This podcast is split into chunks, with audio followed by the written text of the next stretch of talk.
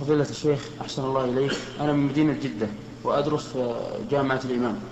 ومدة في جامعة الإمام في أي مكان؟ في فرع القصيم. نعم.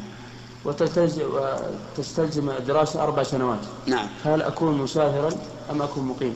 نعم. وإذا كنت مسافرا فهل إذا رجعت إلى مدينة جدة لزيارة فهل أكون هناك مسافر أم مقيم؟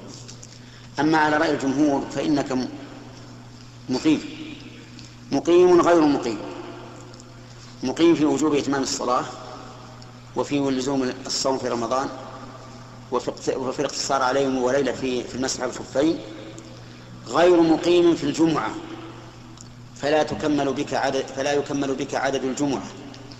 ولا يصح أن تكون فيها إماما ولا يصح أن تكون فيها خطيبا. هذا هو المشهور عند فقهاء المذاهب. ولكن الراجح ما ذهب إليه شيخ الإسلام ابن تيمية أن الناس ينقسمون إلى قسمين فقط.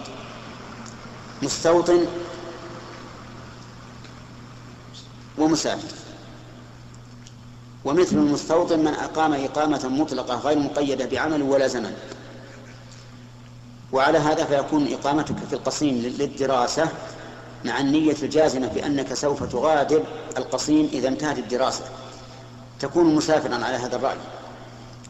وإذا رجعت إلى بلدك فإنك مقيم لأنك رجعت إلى محل استيطانك فعليك أن تتم في بلدك ولك أن تقصر في هذا البلد الذي أنت تقيم فيه للدراسة.